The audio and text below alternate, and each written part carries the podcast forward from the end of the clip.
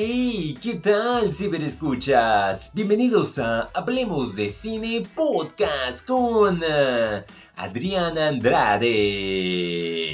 Y en esta ocasión les tengo cine, series, música, realities, todo lo mejor del mundo del entretenimiento con lo que me topé esta semana y me da bastante gusto tenerlos aquí para hablar y analizar el cine. Vamos a iniciar con una serie que ha cautivado bastante y no es de nuestro país, es española.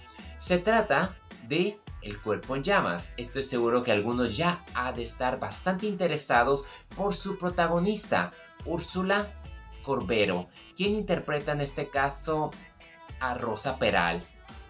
También tenemos a Quinn Gutiérrez como Albert López, José Manuel Como Pedro Rodríguez, Isaac Ferris como Javier Javi Guerrero y Eva Yolach como Esther Barona. Y este es un elenco que es bastante reconocido en España. Tenemos a la chica Tokio de la Casa de Papel, Queen, quien salió en Amor de Madre, José Manuel, quien apareció en Infiesto al lado de Isaac Ferris, y Eva Lorach creo que también por ahí anduvo. Entonces es un elenco que si has estado viendo las producciones españolas vas a tener bastante reconocimiento. La trama es muy complicada de seguir. Sus primeros capítulos no sabes exactamente qué es lo que está pasando. Aquí juegan bastante con la psicología y personalidad de los involucrados, porque todos parecen ser sospechosos de un crimen atroz que nunca se ve tan literal, pero que uno podría imaginárselo. Hay injusticia y en cierta manera bastante planeación.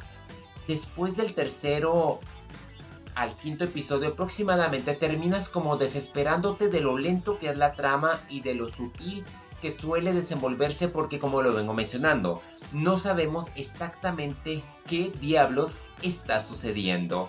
Pero ya en los últimos dos capítulos, cuando todo se vuelve tan claro y detectas los pequeños detalles de este panorama criminal, es cuando se te abren los ojos y dices, ¿cómo puede ser posible? Esta serie consta de 8 episodios con duración de 40 a 50 minutos cada uno de ellos, basados en un hecho verídico que de verdad te quedas con la mente en blanco al no poder comprender por qué se tuvo que haber llegado a tales extremos. Ya depende de ustedes si quieren darle una oportunidad y verla. No es como que mi tipo de serie, pero eso no resta el tremendo nivel de calidad que ha mostrado y se ha visto tanto en la dirección y en la interpretación artística. Continuamos con el capítulo 2 de la serie especial de 3, El Continental el mundo de John Wick continúa con la travesía de Winston, quien busca vengarse de Cormac al empezar a ensamblar a su propio equipo para adueñarse del Continental en Nueva York. Los críticos siguen todavía decepcionados, pero en lo personal yo creo que es una serie bastante sutil, muy en especial este capítulo intermedio donde finalmente vimos a Mel Gibson en su poderío, porque vaya, la escena violenta que se tuvo en los últimos minutos colocó a Cormac como un villano con el que nadie querrá meterse y me agrada que metan el aspecto religioso, como que nunca puede fallar. Este segundo capítulo, a pesar de ser bastante triste por lidiar con la muerte de Francis, en momentos se vuelve divertido y la acción está presente, aunque no a la misma altura de las producciones de John Wick. Y está bien, nosotros no queremos otro John Wick.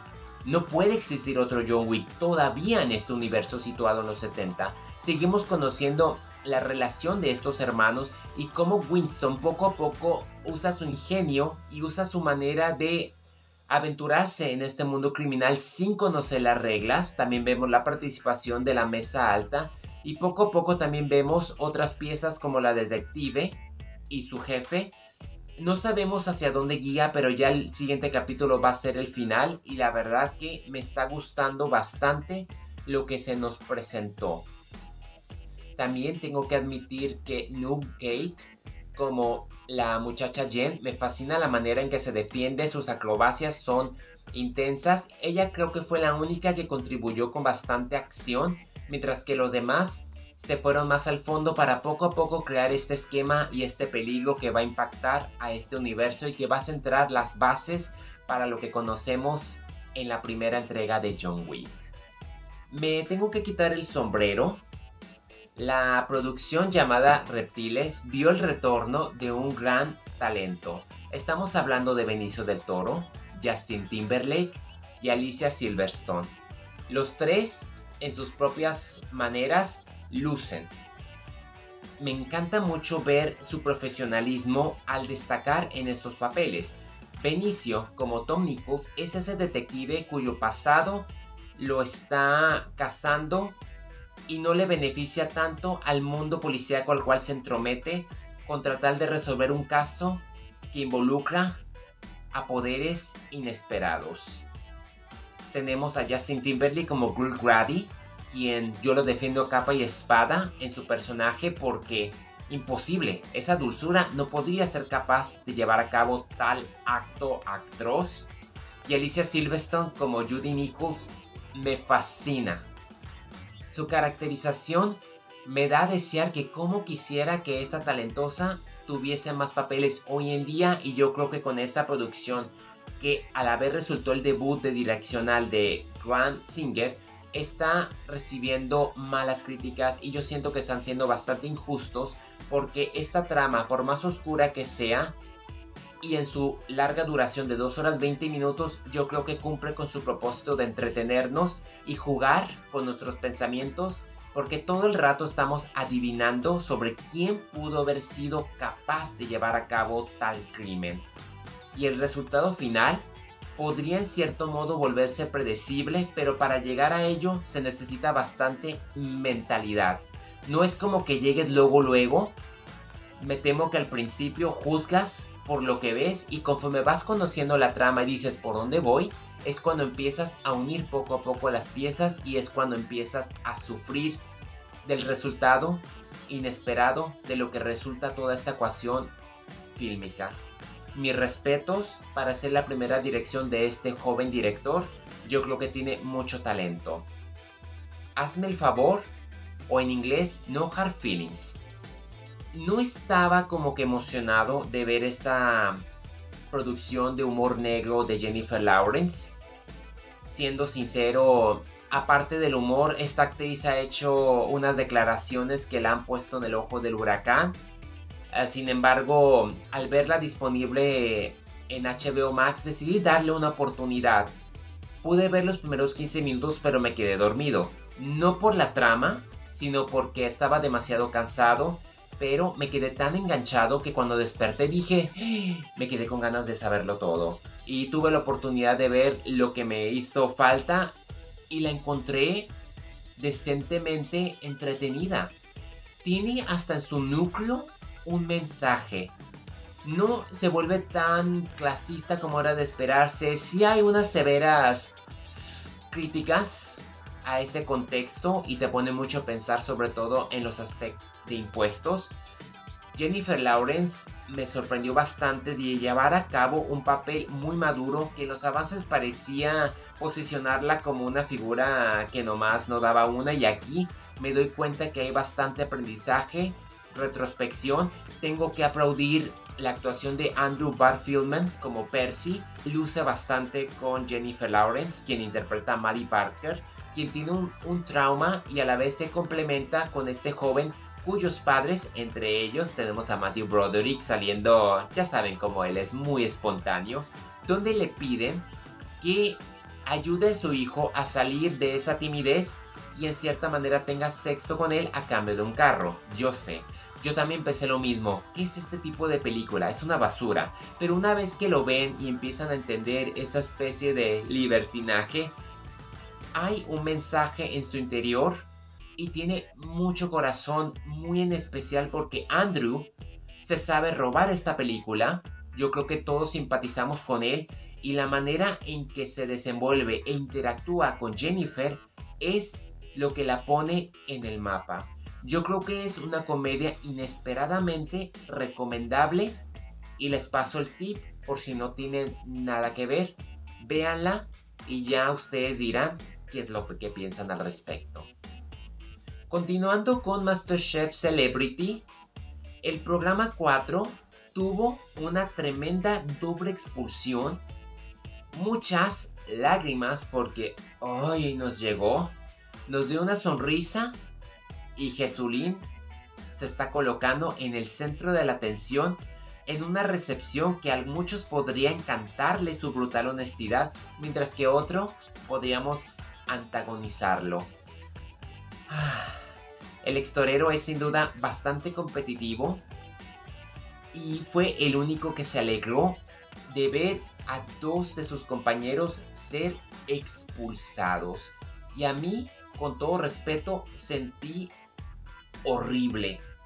Tanto que me había encariñado con eh, Miguel y con Palito y, dieron todo lo que pudieron, pero para mí este cuarto programa fue muy emocionante. Es muy devastador ver cómo Tony sigue batallando y en la primera prueba de hacer ese bracito la mayoría le fue fatal a excepción de Blanca, quien resulta ser una figura extrovertida y que me encanta mucho. También Sandra, la verla que se pintó el cabello morado y haciendo mancuerna con Jesulín, me sorprendió que Eduardo Casanova haya cortado su delantal para hacer trapos y que no le hayan dado el delantal negro, mientras que Tania se lo llevó por andarse metiendo en la prueba de eliminación. Como siempre, Jorge me hace reír en compañía de Sans que a la vez se comparten esos momentos. La prueba de exteriores tuvo a Pepe y a Jordi competir entre sí en un escenario que se miraba tan precioso. Tony ahí se pudo lucir al lado de Jesulín donde compartieron su primer noviazgo, hablaron de su historia, mientras también tuvimos a Daniel echándole ganas, Álvaro decepcionando, Jorge no la libraba, Blanca le fue mal, Tania mostrando ese talento y pues ya supieron el resultado final.